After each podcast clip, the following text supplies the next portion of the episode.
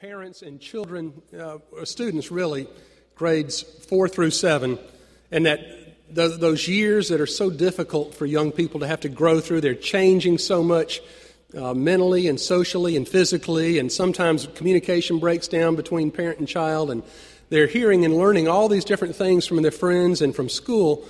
And uh, we just became convicted that there was a void in that about what God's teaching and, and what the church has to say about that phase in their lives. And so this conference, Almost a Teenager, um, came about February 24th, 25th. We're bringing in a guest clinician from New Orleans Seminary named Allen Jackson, who was the premier youth professor uh, in, in our Baptist seminaries, and he's an expert in this field and in this area for our students. So we hope if you have someone in your family, a child, a grandchild, grades four through seven, or you work with those children, or um, you just want to understand them better and what they're going through and, and how we can help them grow God's way and be pure in mind and body. February 24th, 25th, it's a Friday evening, Saturday morning conference, and we hope that you'll consider coming. And if, if that doesn't apply to you, but you still want to see these children learn, there are some folks who need to come but perhaps can't afford the conference fees, and you may want to help uh, scholarship some of those students. So however you can plug in. I know it'd be appreciated, and we just want to get our, our students started off through those years and into their teen years walking close with the Lord.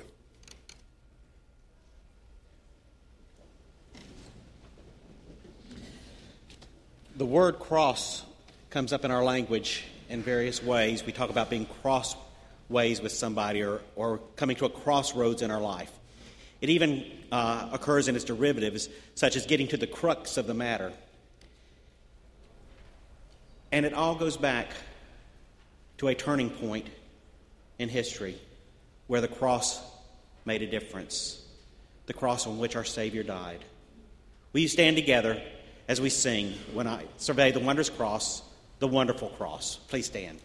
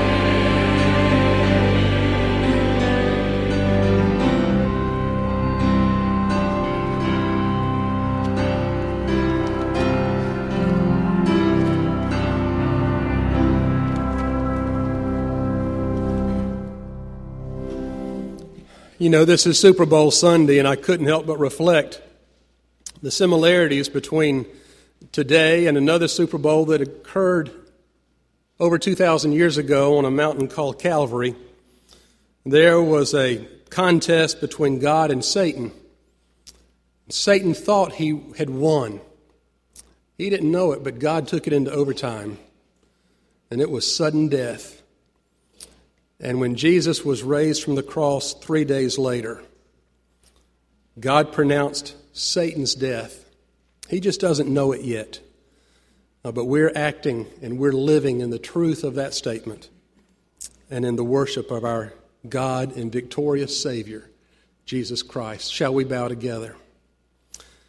Our Father, we thank you that 2,000 years ago, when Jesus died on the cross, Satan celebrated a victory but it was short lived. Because three days later, Jesus rose from the dead and conquered death. And it lost its sting for all time, and Satan was defeated. He's just living now, awaiting the final, the ultimate outcome. Thrashing around, hoping to inflict pain and suffering on as many as possible, taking them down with him. But we have a victorious Savior to whom we cling and from whom we draw our strength this day. So, God, help us hear and respond to your message. Where there is sin among us, help us turn and repent and draw near to you and find you awaiting us with open arms, welcoming us home. Remove the doubts, the distractions, the fears, and awaken our hearts to your Spirit. In Jesus' name we pray. Amen. Be seated.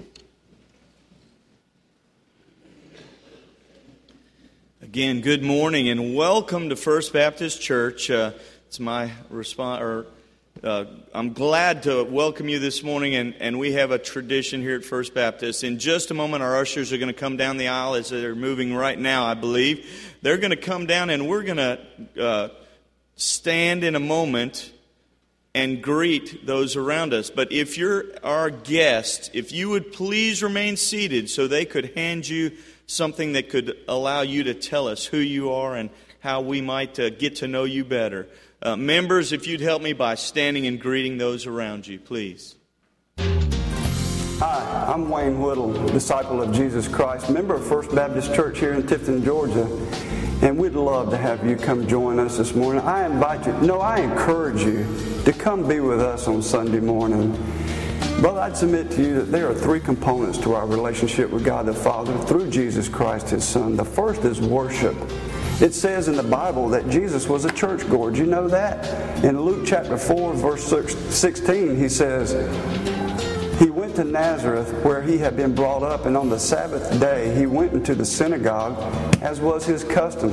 If Jesus saw it fit to come to church, maybe we should too make it a matter of importance. The second component is discipleship. After all, it wasn't Jesus and the 12 dudes, it was Jesus and the 12 disciples. Remember the familiar verse, Matthew 28 19? He said, Therefore, go and make disciples.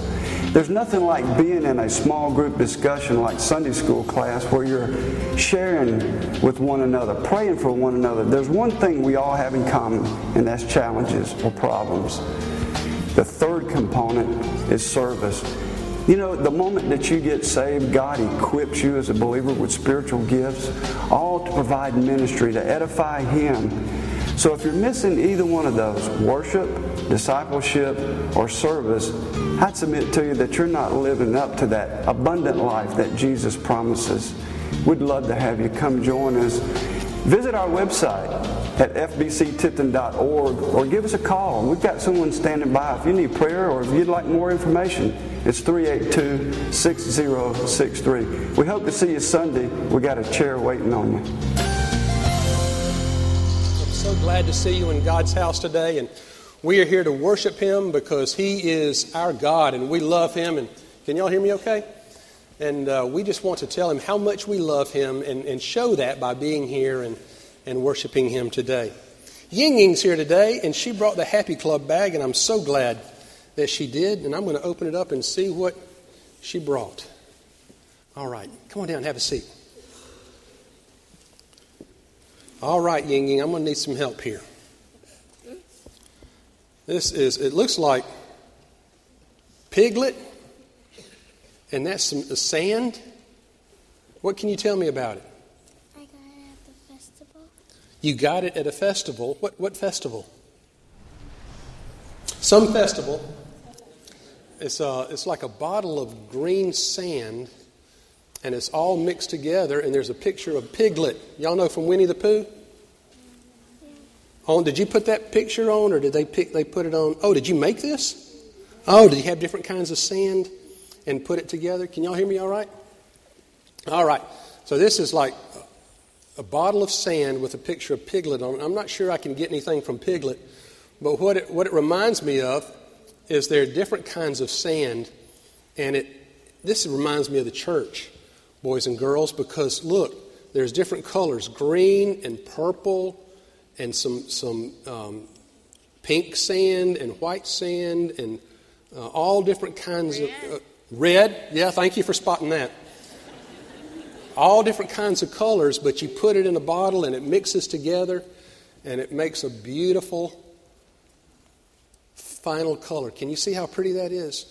And that's the way we are at church. We come from different places and different backgrounds, but, but God puts us all together and we blend together. And when we worship Him, it's a pleasing and wonderful sight for Him to hear and see. So I, I, just love, love the Lord, and I know that y'all are here too, and we come from different countries and different backgrounds and different walks of life.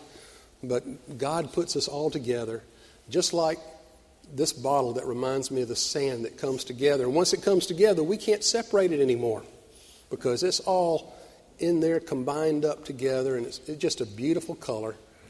And Piglet is on the front just to remind us how happy everybody is when they worship God. So let's pray right now and thank God for bringing us all together like this bottle of sand that Ying Ying made.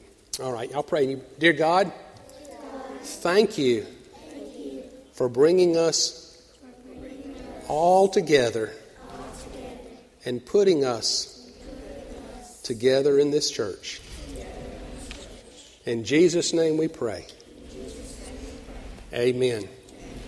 All right. I know you made that and you're proud of that, so thank you for sharing that with us, Ying Ying. Miss Sabina, it's a boy's turn, isn't it? Yes, David Raystrong. Where's David? Behind you. Ah! You sneaking up behind me, David. All right, take that bag home and, and, and bring something special back next week.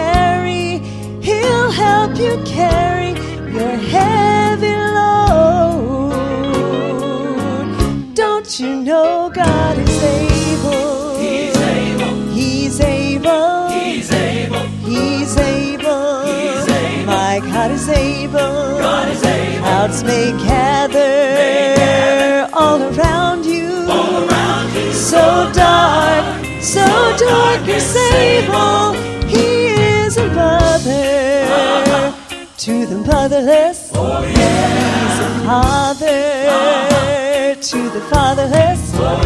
He'll be joy in your sorrow. He'll be hope, hope for tomorrow. And he is able, yes, he is able to carry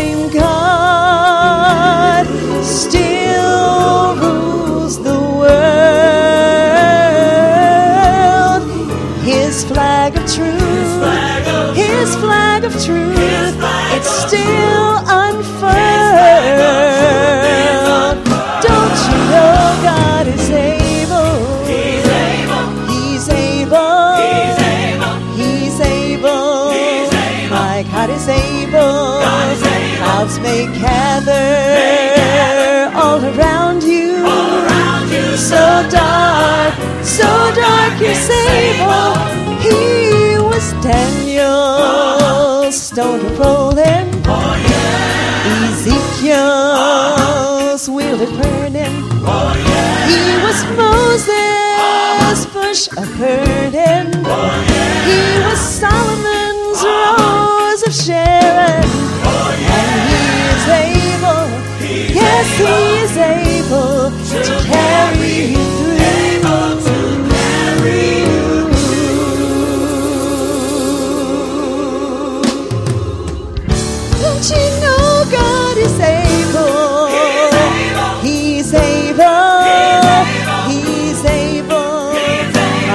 God is able. Clouds may gather all around you.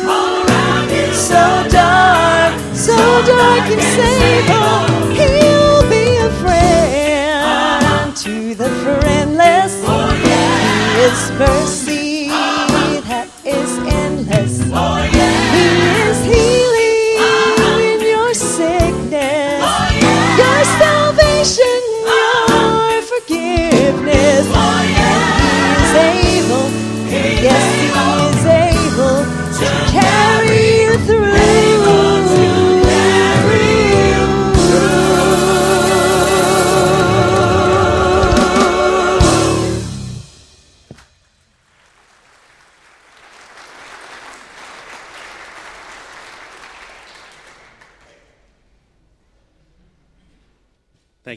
Sharing with us.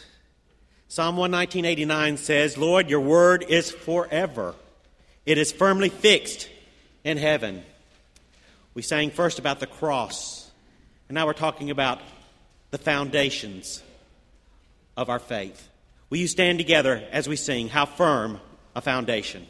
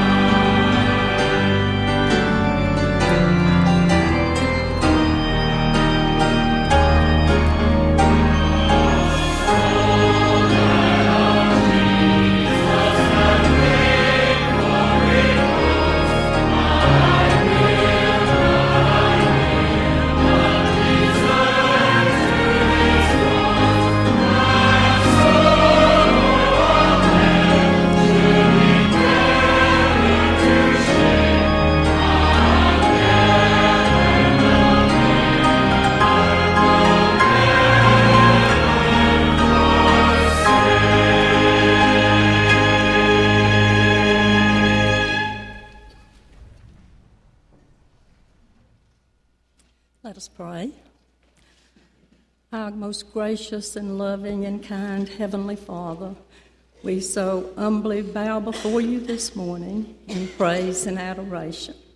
And Father, we stand on that firm foundation that you have given us because of the awesome gift of your Son, Jesus Christ.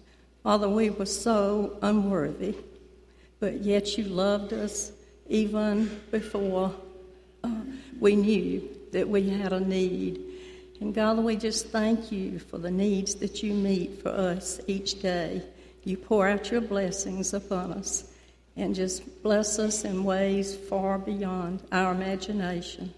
Lord, we just uh, are so privileged to have the privilege of coming uh, today and bringing our tithes and our offerings uh, to you. Lord, we thank you that through these tithes and offerings we are able to share in what you're doing here in Tifton and around the world. And Father, as we bring our tithes and our offerings, Lord, we also bring our time and our talents. God, we pray that you would guide our days, Lord, that you would burden our hearts for those many people in Tifton and not and around the world, but especially those that we uh, walk with every day. Father, we pray that you would burden our hearts to reach out to them. And Father, that we might take the message of Jesus Christ to them, that they might have eternal life. Father, we just um, pray your blessings upon this offering this morning. We commit it to you and thank you for the privilege of serving you each day. In Jesus' name I pray. Amen.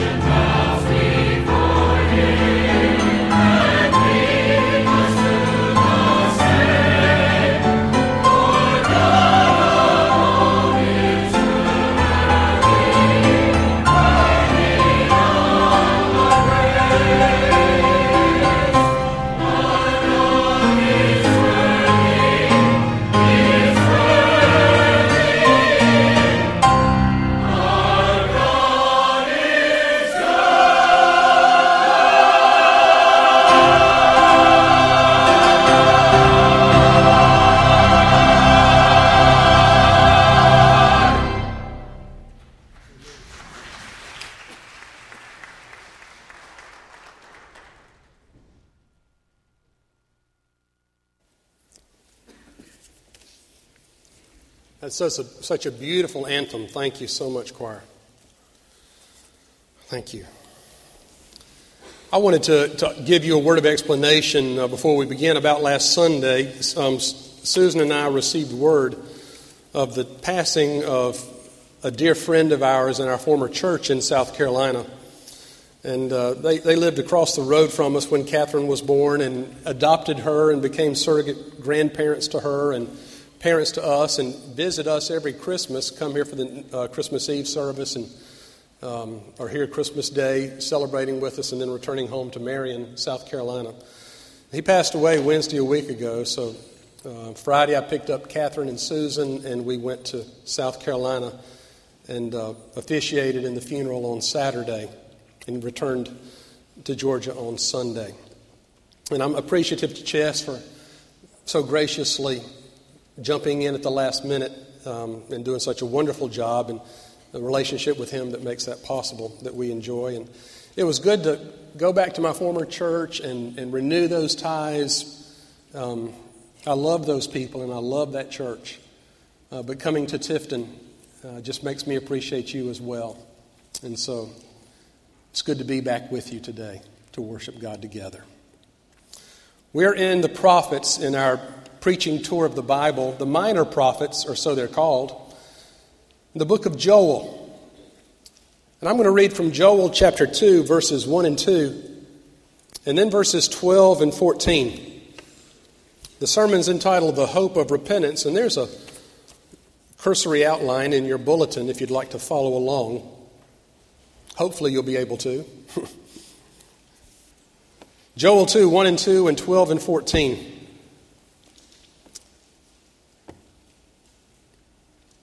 I'm enjoying preaching through the Bible because I, I can't remember the last time I preached from Joel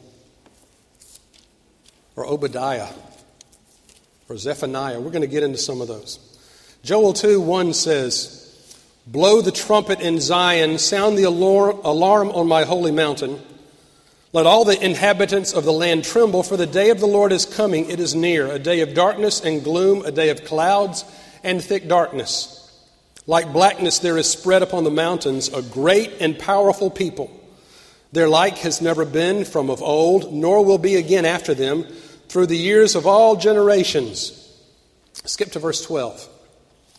Yet, this is, this is the crux. Yet, even now, says the Lord, return to me with all your heart, with fasting, with weeping, and with mourning, and rend your hearts and not your garments. Return to the Lord your God, for he is gracious and merciful, slow to anger, and abounding in steadfast love, and repents of evil. Who knows whether he will not turn and repent and leave a blessing behind him, a cereal offering and a drink offering for the Lord your God? So, this is Joel's message. Return to me with all your heart, fasting, weeping, mourning. Rend your hearts and not your garments. Apparently, the children of Israel had done a good job of superficial worship, everything on the exterior, going through all the outer motions, but their hearts were hard and cold and unchanged. It's an opportunity for Joel to preach the truth and give them a chance to respond. And that's our purpose here this morning. Will you bow with me? Father, as we come here today, help us not just rend our garments and go through the outward motions for show and posing. But Father, open our hearts and touch us and rend us from top to bottom and draw us closer to you. Where there is sin, Lord, help us find repentance and forgiveness. And we praise you that the hope for that exists as long as we have breath. Help us make it count. In Jesus' name we pray. Amen.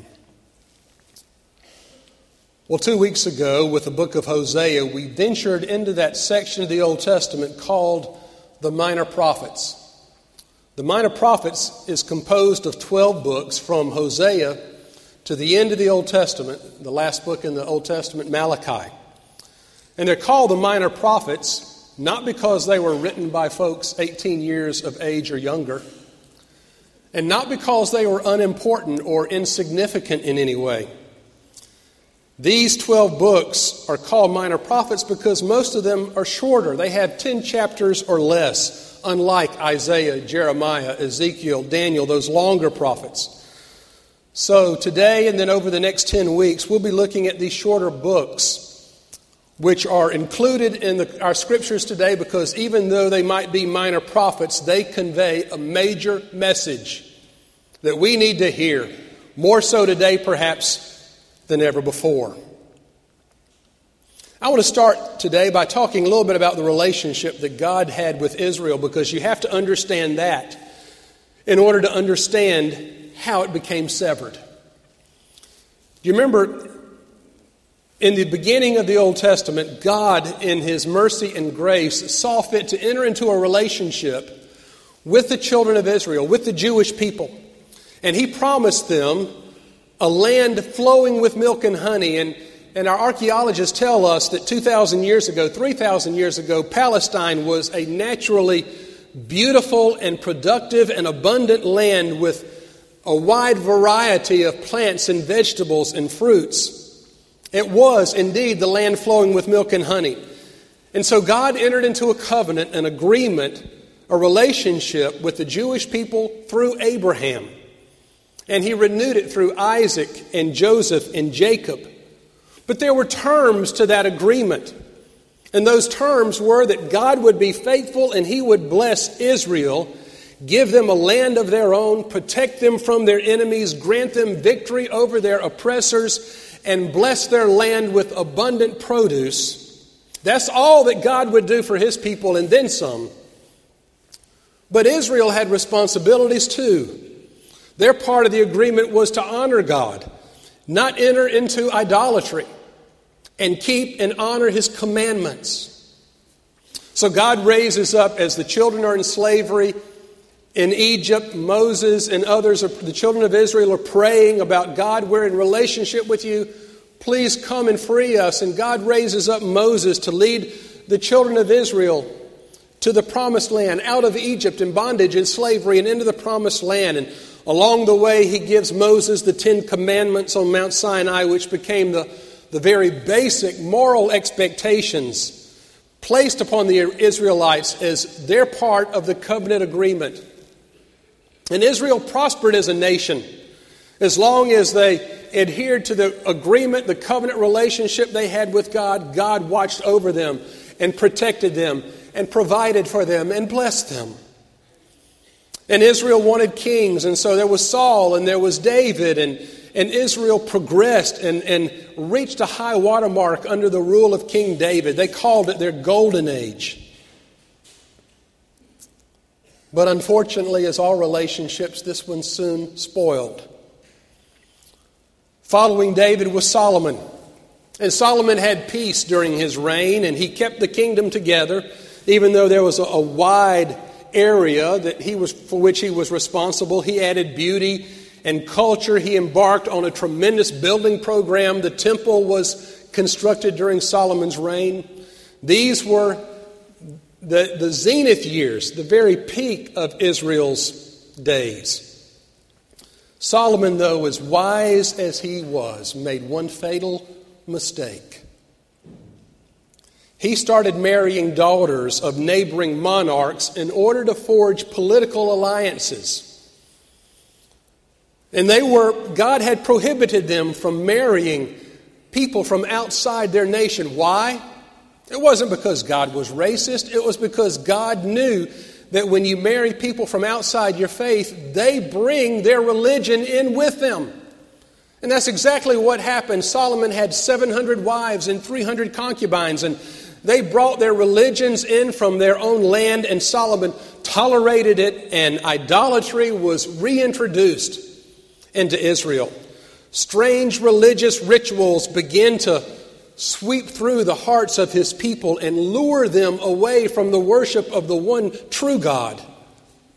And they began worshiping these idols that these foreign princesses had brought into Israel, and everything pretty much spiraled downward from there. And this is where God sends his prophets Ezekiel, Daniel, Hosea, Joel, Jeremiah. And the message that we're going to see over and over again throughout these prophets is that God is trying, trying to call his people back to him, to renewed faithfulness to the covenant, the relationship they had. And as I mentioned two weeks ago, the prophets weren't necessarily folks who predicted the future so much as telling the present as it really is. And they stood up and they preached boldly about the sins of the people and begged them to uphold the covenant and return to God. And so you'll hear these verses over and over again. I'm just going to share a smattering with you. Jeremiah 24 7. Listen to the common theme that runs throughout the prophets. I will give them a heart to know that I am the Lord, and they shall be my people, and I will be their God, for they shall return to me with their whole heart. They shall return to me. Hosea begs in chapter 6, verse 1 Come, let us return to the Lord, for he has torn that he may heal us. He has stricken and he will bind us up. Once again, Hosea says, Let us return to the Lord. We hadn't gotten to Malachi yet, but listen to 3 7. For I, the Lord, do not change. Therefore, you, O sons of God, are not consumed. Verse 7 From the days of your fathers, listen, you have turned aside from my statutes and have not kept them. Return to me, and I will return to you, says the Lord of hosts. But you say, How shall we return? Do you hear the recurring theme right here in our own passage? Verse 12 Return to me with all your heart, fasting, weeping, mourning, rend your hearts and not your garments. Over and over again, the message of the prophets is to return, return, return. And every time the Israelites were convicted of their sin and confessed it and returned to God, it was a happy time. I say happy because that was the end result. There were throughout the process of returning, there was some difficulty and, and tears and humility. But when they got to God, it was a happy return, the end result. Joel says, Return with all your heart. The specific occasion, the precipitating event that brought about Joel's message, this is interesting. He talks about it in chapter 1, was a horde of locusts that had come through the land.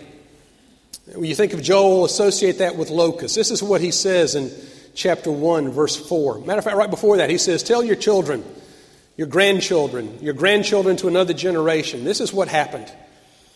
Verse 4 of chapter 1 When the cutting locust left, the swarming locust has eaten what the swarming locust left.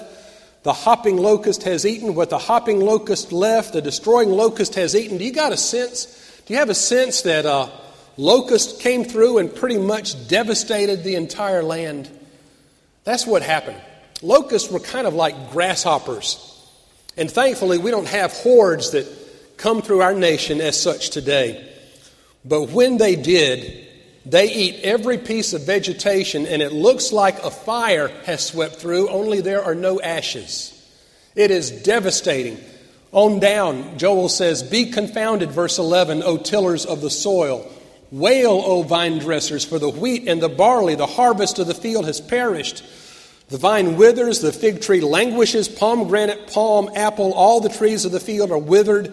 Gladness fails from the sons of men.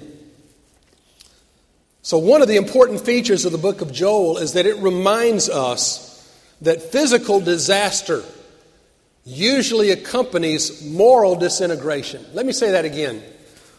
What goes on on the inside, if your heart is separate from God, if, if it is morally disintegrating, there will be physical disasters happening around you because I think the two are related.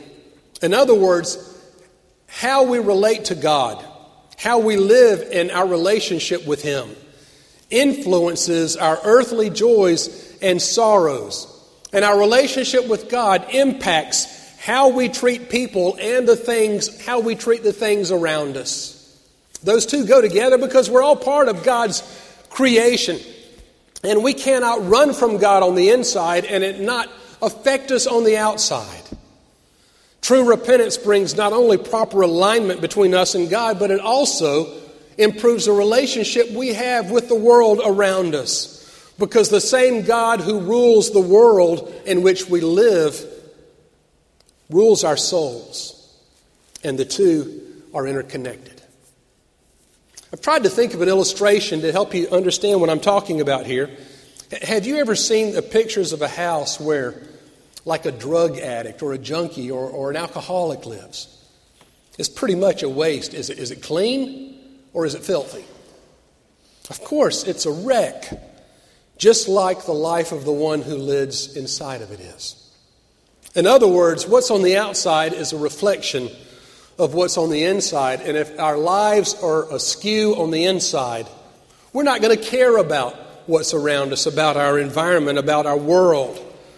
When we're at odd, odds with God, everything is, is off kilter. And we could really care less about our environment. Here's another example. On our mission trip to Nicaragua several years ago, I noticed the whole, it was a dark, spiritual, spiritually dark country. And I noticed all around me was trash was just littered. I mean, it was like garbage just on the streets, uh, in, the, in the alleys, in the neighborhoods. Whenever people got through with something, they just threw it down. And it bothered me. And I asked the missionary there, I said, Does anybody ever clean this up? Does anybody ever pick up? Does anybody try to improve the environment here in Nicaragua? He said, Yeah. He said, That happens, but Overnight, it's just right back where we started. People just don't respect the world in which they live because they have no relationship with the God who created them and created the world. Because we're part of God's creation. And when we're out of fellowship with Him, it affects His creation. And for Joel, it was locusts who came through and left behind a skeleton of a nation. And for us, it's our environment, it's how we treat it, it's how well we take care of ourselves. And it's a reflection of our relationship with our Creator. Everything is impacted. It's not just us, it's our family, it's our friends, it's our world. But I don't want to end on a sad note here. If you read between the lines of the text, also, over and over again in the prophets, you find that God hasn't given up on us or on the children of Israel. You'll see his heartbeat. You'll hear it because he longs for the return of his people. Verse 13 Return to the Lord your God, for he is gracious and merciful and slow to anger and abounding with steadfast love. What a great verse. You know, there are two big lies that Satan has been propagating ever since the Garden of Eden. And you'll hear these often in the marketplace. The first lie is that God is mean and vindictive, and he's a spoil sport whose main job in life is to keep us from being fulfilled and happy. And, and if he sees somebody enjoying themselves, when we step out of bounds, supposedly, then he delights in inflicting suffering and pain upon us. That's one lie that God is mean and He doesn't want His people to be happy. The second lie is that God really doesn't care about what we do. He probably isn't even aware of it. And if He is, it's His business to forgive us. So no matter what we do, no matter what we think, no matter what we believe, He'll forgive us anyway, no matter what. The truth is that most religions most heresies actually err on one side or the other, one extreme. And most of us probably lean to one side or the other. Really doesn't matter what I think or believe or how I live because God's going to forgive me. We don't really know what God is like, and if He does know, He doesn't care, but He probably doesn't know. And the other side of that extreme is that we live in constant fear believing that God is mean and vindictive, and the last thing He wants for us is our happiness. Do you see how those two lies have, have filtered their way down and, and have uh, influenced a lot of folks in how they look at God and believe in God. But our scriptures clearly remind us that both of these are lies, that God does know us, He loves us, and He cares. And that He longs for the return of His children who have wandered far away from Him.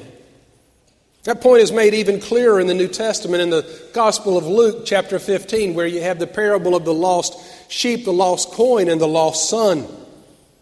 Jesus is saying that God is like the shepherd who has 99 sheep in the fold, and yet he leaves them and goes looking for the one who has gone astray. God is like the woman who has 10 coins and loses one of them, and she will not rest until she turns her house upside down and finds it. God is like the father of the prodigal son who rejoices and throws a party when his wandering son comes back home. Can you feel the heartbeat of God in that? He does not force himself, he does not coerce us, but he invites us, he beckons us, and he stands at the door of our hearts and knocks, but he will not kick the door in. We have to open the door from the inside and invite him in. So we have an important decision to make. It's more than just important. I wish there were an adjective. It, it is crucial, it is critical, a decision that will impact us forever. Do we want a relationship with God or not? In 1973, a man by the name of Gary Kildall, K I L D A L L, does anybody know who that is? I'm not surprised. Gary Kildall wrote, wrote the first popular operating system for personal computers. He called it CP/M. It's a CP/M operating system, and I actually bought a computer in 1983 and wrote my dissertation on it in the CP/M operating system, and it's virtually worthless now, the, the operating system, not the dissertation. And according to one of the writers, I didn't know this. In 1980, IBM executives approached Kildall about using his operating system for IBM PCs. But Kildall snubbed the IBM officials. He skipped the meeting, and the day they came, he actually went out and flew a new airplane he had just bought. So the frustrated IBM executive, snubbed by Gary Kildall, turned to a young guy by the name of Bill Gates, founder of a small software company called Microsoft. And his operating system was called MS DOS. Fourteen years later, Bill Gates became the, one of the wealthiest men in the world, $8 billion. Today, I looked it up, $56 billion. Kildall, who has since died, was a smart guy who did not realize how big the operating system market was going to be. So it sounds like Kildall made a bad decision going out and flying his plane instead of meeting IBM executives that day. And it cost him. It cost him dearly. He had no idea how important that day would be, how crucial that decision was going to be. But let me tell you something, friends. Kildall's decision doesn't compare, begin to compare to the importance of the decision that you and I will face when it comes to eternity. God comes knocking on our doors, just like IBM came knocking on Kildall's door, and He's asking for a decision. So hear me in this. Our time on earth, I don't care if it's if it's a hundred years or more. When you compare that to eternity, it is a blink of the eye. It is, it is a snap of the fingers. It is a dot on a line that extends forever and ever. And the decisions we make in this microscopic window of opportunity will affect us forever. And that decision is no minor thing. It is the difference between heaven and hell. So please, I beg you, I plead with you Choose wisely.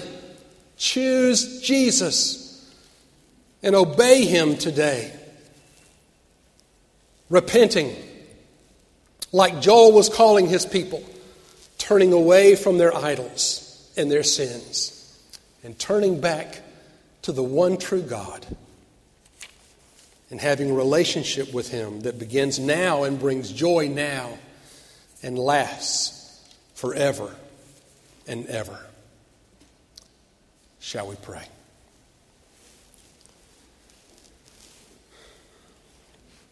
Father, I know Joel must have been frustrated preaching to a people who had turned their backs on God.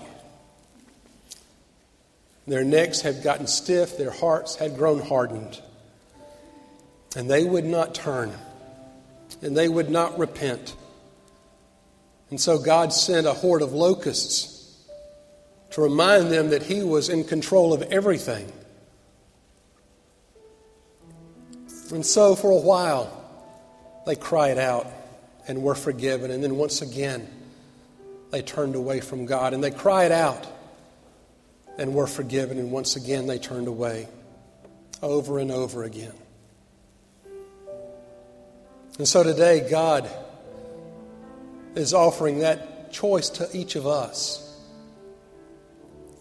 to turn and repent of our sins and invite Him into our heart as Lord and Savior, or continuing our quest for other gods. Not little golden idols to worship, but things that we focus on, things that occupy our time and our energy and our emotions that are not from Him or of Him. So, God, this day, we repent and we come home. Thank you for welcoming us with open arms. In Jesus' name we pray. Amen. Our invitational hymn this evening is number, this morning is number 309. Lord, I'm coming home. If you need to profess your faith, rededicate your life, or join this church, this moment is all we are promised. This moment is all that's guaranteed. Don't, don't tarry, don't postpone it, don't linger. Emma Cargill came upon profession of faith in our early service this morning, inviting Jesus into her life. Maybe you need to do that today. Please choose Jesus as we stand and sing 309. I'll be at the front to receive you as you come. Ministries